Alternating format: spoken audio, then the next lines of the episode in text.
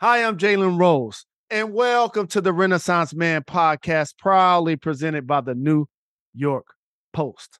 Next up, we have acclaimed actor Sean Patrick Thomas, who's known for his performance in films like Save the Last Dance, Cruel Intentions, Barbershop, and so many more. Coming up, I talked to Sean about the challenges he overcame as a young actor. What is it like still being a nineties teen heartthrob and reuniting with his former co-star, Kerry Washington, for Hulu's newest series, Reasonable Doubt? Up next, Sean Patrick Thomas. Let's go. Hi, I'm Jalen Rose, and welcome to the Renaissance Man podcast, proudly presented by the New York Post, a show where we cover trends in fashion, entertainment, current events, and everything in between. Download the podcast. You know the rules. Leave a five-star rating. Refer a friend, a family member, a coworker. Don't be selfish. Let them get some of this good old-fashioned soul food, like the Goodie Mob would call it, because this week's theme is no shortcuts. Renaissance Man fans, I got some hard truth for you today. The key to any long-term success isn't taking a shortcut. It's actually taking the necessary steps to progress steadily, rather than skip any of them. And I know that's not what anyone wants to hear. But when I sat down one day as a child and I said to my mom, I wanted to make it to the N B A, that wasn't going to happen in fifth grade or sixth grade or ninth grade. I still had to plant brick by brick in order for that goal, for that dream to happen. The only time success comes before work is in the dictionary. There's a reason get rich quick or lose weight fast schemes just flat out don't work. But here's the bright side. Many of the goals that we want to achieve have already been achieved by countless other people. That's why I just love having conversations on this podcast with successful, hardworking, and talented people from all walks of life. Hearing our guests talking about the time, the energy, and the work that they put into their craft gives us all a chance to follow their example. Each step in your journey is very much like a little success on its own. And guess what? These little successes actually add up. Pay your dues to gradually develop towards success, rather than take detours or shortcuts that will actually set you back. The GOAT, Michael Jordan, once said, if you do the work, you get rewarded. It's just that simple. My next guest knows all about those rewards.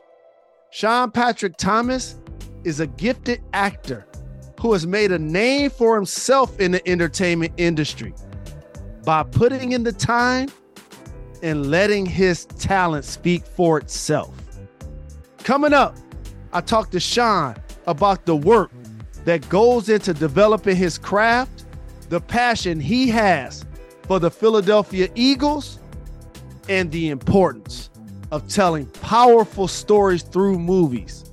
Up next, Sean Patrick Thomas.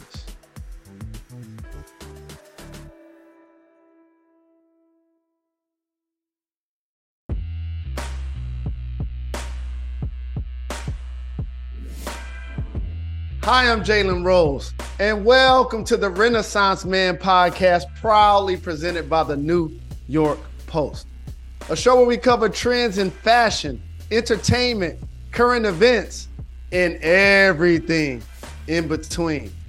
My next guest is a talented actor sex symbol, heartthrob, and among the many roles he's played in Save the Last Dance, Barbershop, now he's shining in Till.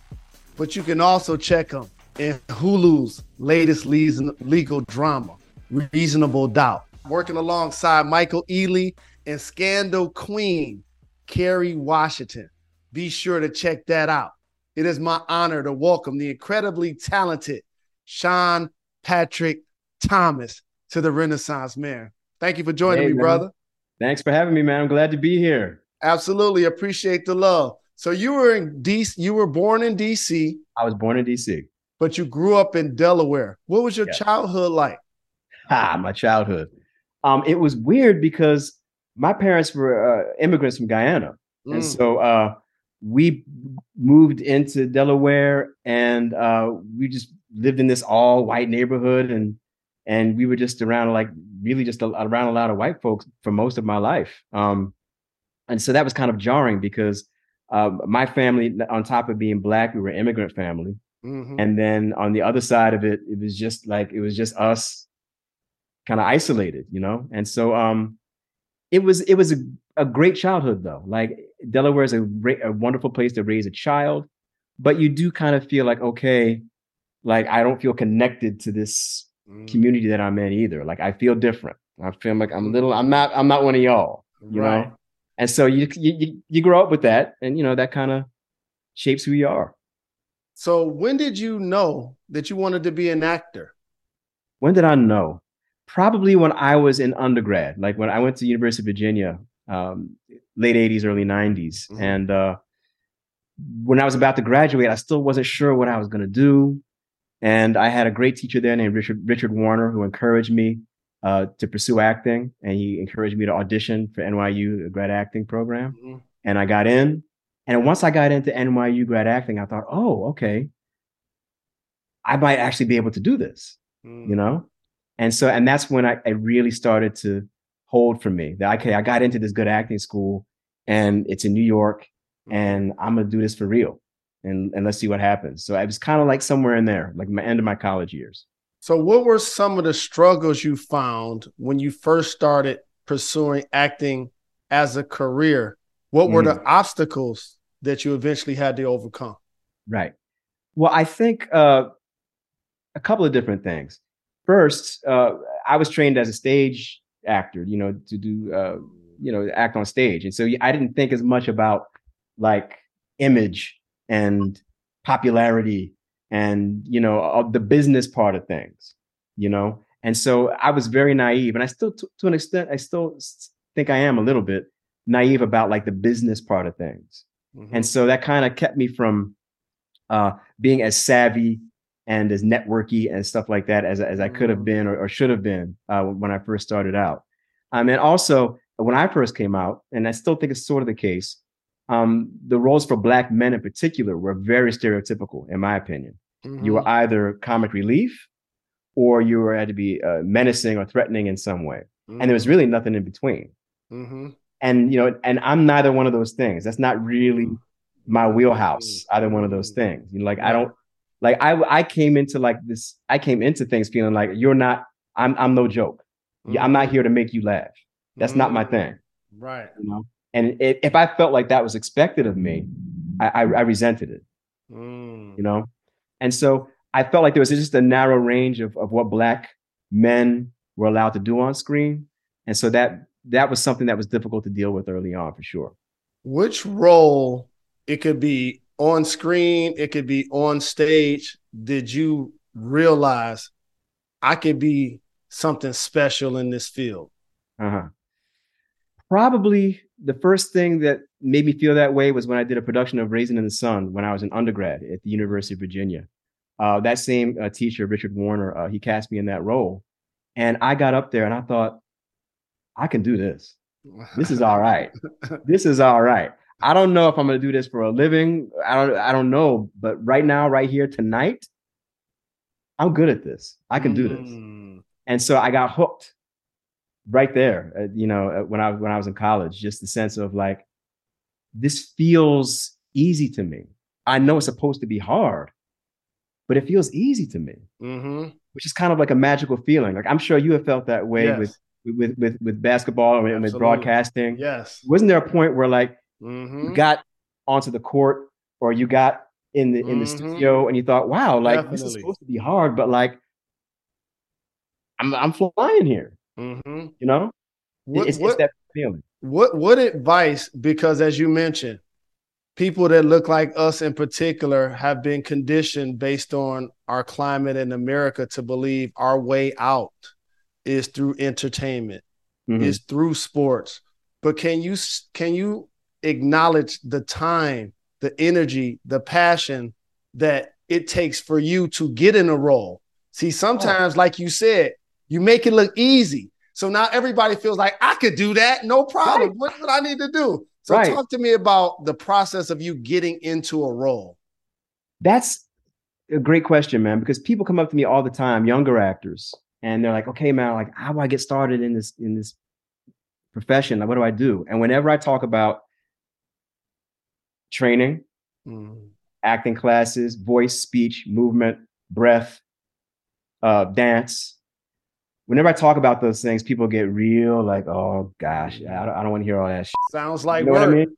Mm. Right. It sounds like work, you know, but that's what it that's what it takes. You know, like everything that I have done in my career is grounded mm-hmm. in, in, in, in my training, really. Uh, just having confidence that I can handle any type of material, confidence that if you hand me uh, a song to get through, like I'm not a singer, but I can get through a song. Mm-hmm. If you hand me some choreography, I'm no dancer at all, mm-hmm. but I can get through this choreography. You know what I mean? Mm-hmm. Just the, the confidence and the grounding that comes with training um, was everything for me. Mm-hmm. And it takes a lot of work and it takes a lot of years. Um, you know, obviously there's some people that are just like, you know, like roll up out of bed and they're just geniuses at it. Mm-hmm. And, and that's great. But for most of us, mm-hmm. it's hard work every single day. I just did an interview earlier today and I was talking about how hard, to me, our greatest living actor, how hard he works. And that's Denzel Washington. Mm-hmm. I've seen it up close. Oh, gee. I've never seen anybody work harder than him. And so when you talk about uh, what it takes to be in this game and what it takes to work as an actor, there's no shortcuts, you know, and, and the greatest living actor that we have out there right now, Denzel Washington, takes no shortcuts. He works harder than anybody else I've ever seen.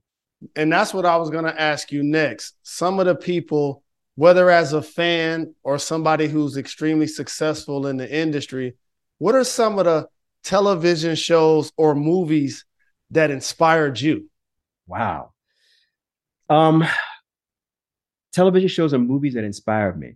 I've always been a big James Bond nut. Always. Classics. Always. Yes. Just that, just that whole world, that whole vibe. Has always been my thing. Uh, but beyond that, my spirit animal is Sidney Poitier's character in, in The Heat of the Night.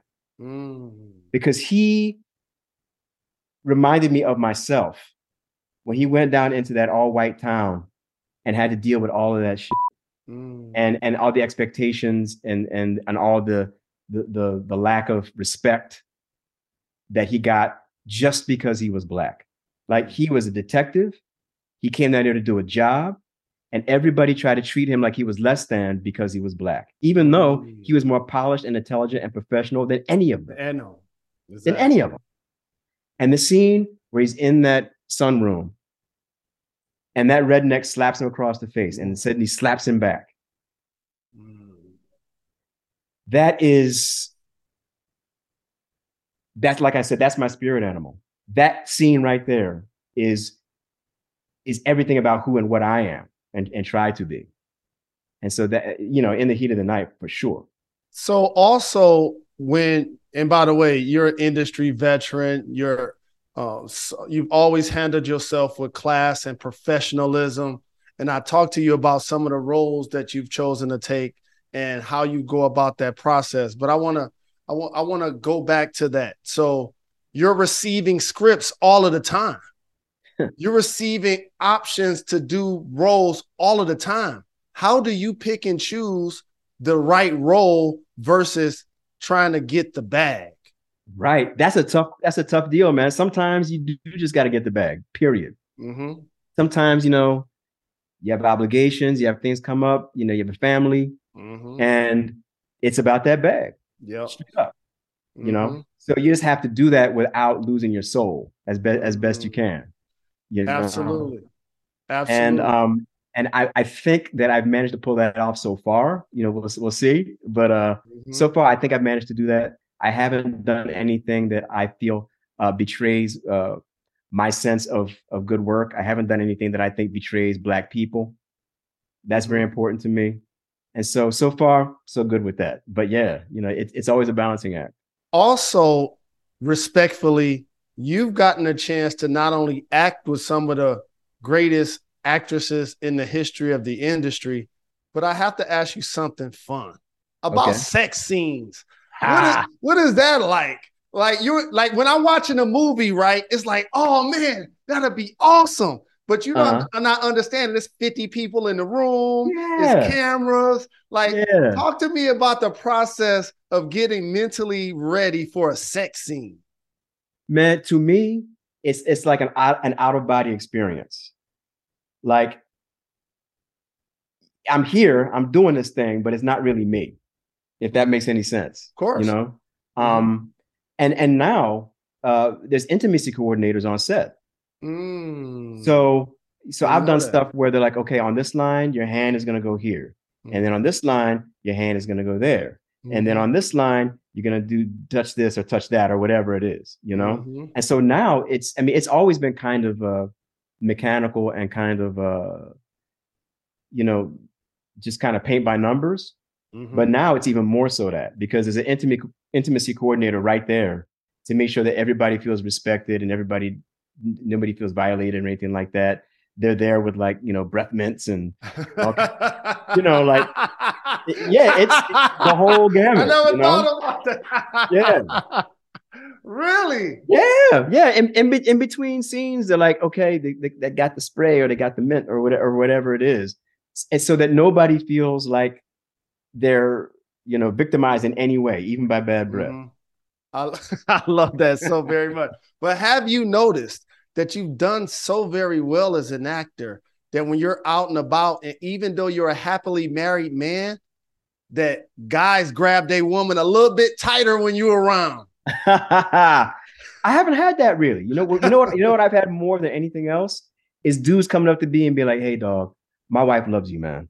Will you mm-hmm. take a picture with me? Will you tell her happy birthday? You know, on on FaceTime." Something. I get much more of that, to be honest with you. I mean, brothers generally aren't as uh, territorial as as you would think. They're really mm-hmm. not. Like like they're cool. And and and and what I also get a lot of is a lot of uh, uh, brothers who say. Yeah, you know, or, or or white women would say, yeah, you know, I saw Save the Last Dance and I felt like I was free to have an interracial relationship. And and now, look, we, I have like four mixed kids and this is because mm. of, you know, Save the Last Dance. And, and you know, so I get a lot of that. Not a whole lot of dudes trying to like post up and, and, and, you know, trying to, you know, make me some type of threat. They don't. I'm not treated like that, which is cool. And you don't deserve that. But also huge Eagles fan. Now, yes. you would appreciate the fact that I just had Darius Slay on a show Slay. recently. My guy, Brandon Graham, Detroit native. Y'all have a Jalen under center. Like, I love the Eagles, too. The only undefeated team currently in the N F L. Talk to me about your Eagles and a house divided since mm-hmm. your wife loves the Saints. It is a house divided, man, because they're loud. Those New Orleans people are loud. Like, all the who that, who that, who that. Like they, they don't stop. So um yeah, it's it's no joke. But I mean, I'm cool with her liking her own team. That's fine. I mean, you're from New Orleans. Mm-hmm. I respect no that. Doubt. But do not put a New Orleans Saints jersey on my son Ooh. or on my daughter. Like to me, that's that's where she crossed the line, man. She crossed the line. I I was working a job and and and before I left home, I had gotten my I had just gotten my son an Eagles jersey. And he was little, and I had this little e- Eagles jersey on, and I went to do this job. I came home a couple months later, and he was wearing a Saints jersey. And that was just oh. the height of disrespect. And I, I haven't forgiven her for that since then. Horrible. Don't make my babies rock that. that at that, least uh, both of them, at least both of you guys' squads have recently won Super Bowls. Yeah, so Eagles more recently than them. I'm just saying, Eagles more recently than them, and we're looking Absolutely. way better now than the Saints no are. I mean, only undefeated just, team in the game. We're undefeated, and we're playing well. It's not like a lucky undefeated where like we got a lucky bounce of the Correct. ball here or there. We're legit mm-hmm. solid, and the Saints uh, not not so much. I mean, I'm just calling what it like I see. What happened was, you know? yeah, they yeah they need they need help. Yeah. So I have to ask you this. So you and Kerry Washington sca- shared the screen for the first time when you guys played siblings in the classic Save the Last Dance. Now yeah. you're reunited in the new Hulu series, Reasonable Doubt, with Kerry as the executive producer. What yeah. was it like working with her then and now? It, it's always been a pleasure. I remember when I first met Kerry, I think uh, we were getting into the same van, I think, to go from like the hotel to the set or something like that. I think that's what it was. And right off the bat, we instantly connected as brother and sister, really. You know, like mm. we automatically just took on that energy with each other. And it was real in person and it was real on screen. And and we always felt that way about each other. And it was always genuine. And so uh, so now twenty years later, it's exactly the same. You know, I walk on set and it's, it's just a warm feeling of family. Uh, even now, when when I get on set with her, and and to be directed by her was just a thrill because like she's such a a, a pro. She knows exactly what she wants. She has so much command and and so much uh, just confidence and vision in what she wants. And um, and I just love being the person on the receiving end of all that, having known her all this time. And it was a very special feeling uh, to be working with her again. Absolutely. That's awesome. And another recent project you played a role in, I saw the premiere in New York City with Whoopi Goldberg and many mm. of the cast. Till, incredible, yes. incredible. Congratulations. Thank you. Tell me about the importance on working on films and shows that keep our Black history from being erased. Oh, man. Thank you so much for asking about that, because that's what's going on right now. There's places in this country where they're trying to make us forget that Emmett Till ever happened, you know? Mm. And and and the point of, of of talking about it now is that what happened to Emmett Till is still happening today. Mm. Black men are getting killed because they are Black and for no other reason. If you look at Ahmaud Arbery, if you look at Trayvon Martin, it's the same thing. It, it's all part of the same pattern. And I want everybody to see Till and understand that this is not, this is in nineteen fifty-five and the images might be black and white and whatever. But in this movie, Till, it's in full Technicolor mm-hmm. and it makes it seem immediate. It makes it seem real. And, and, and it brings home the fact that this is still happening right now. This is not just some historical footnote uh, that, that black men are still have, have a target on their back, in, in my opinion.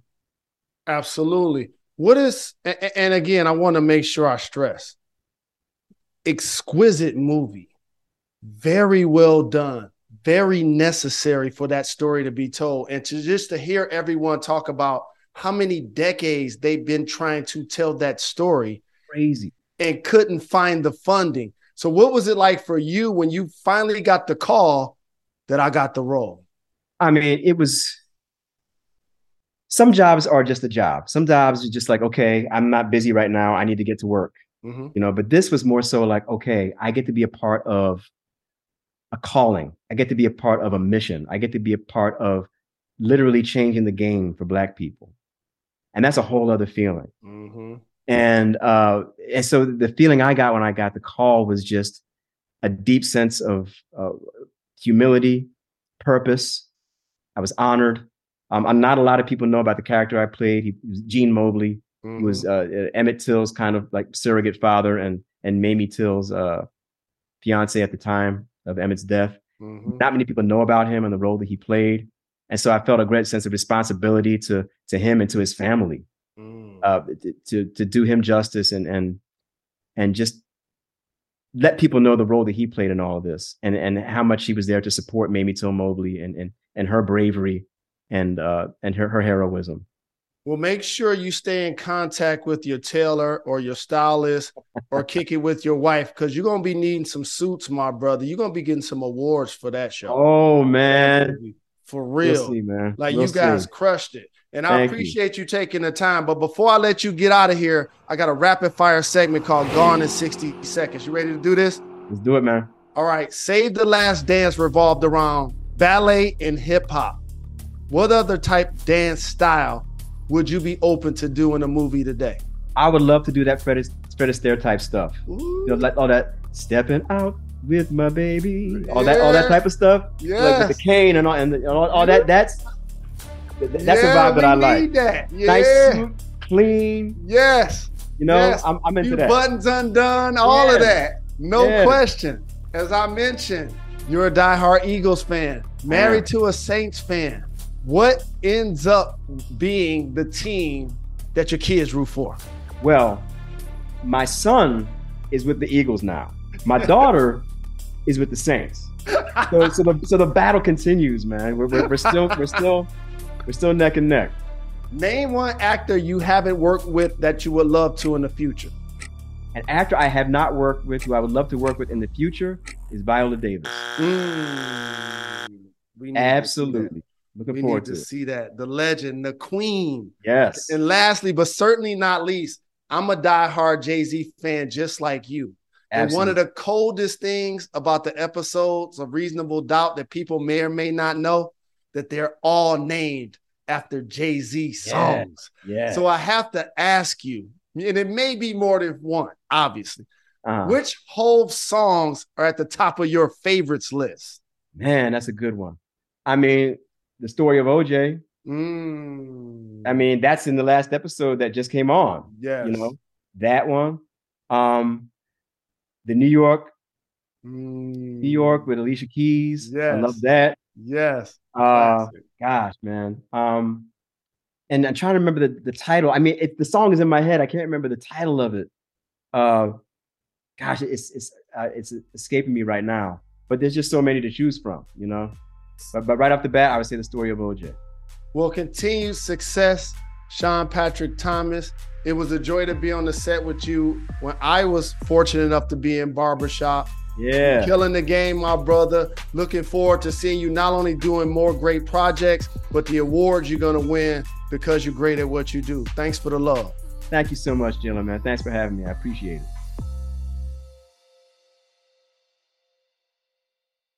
Last, last call, last, last call. I personally like to thank Sean Patrick Thomas for stopping by the podcast. And be sure to check him out on Reasonable Doubt, streaming right now on Hulu. And one of the things that stuck out to me about Sean is how he feels drawn to projects like the movie Till to preserve our Black history. In order for our stories to keep being passed on, we have to do our part. Sean is an incredibly thoughtful person who tries his best to choose projects. That means he's being selective. He's not taking every project that comes across his desk. He wants to make an impact on the audiences that follow his career. And I can tell you personally, because I saw the premiere, the entire cast was there. Producers were there. Whoopi Goldberg was there. I can tell you that Till is a powerful and necessary film. So I ask you, how are you keeping your culture's history alive? Remember, when you understand history, you are actually able to become a catalyst for the change you hope to see in the future. I'm the Renaissance Man. See you next week.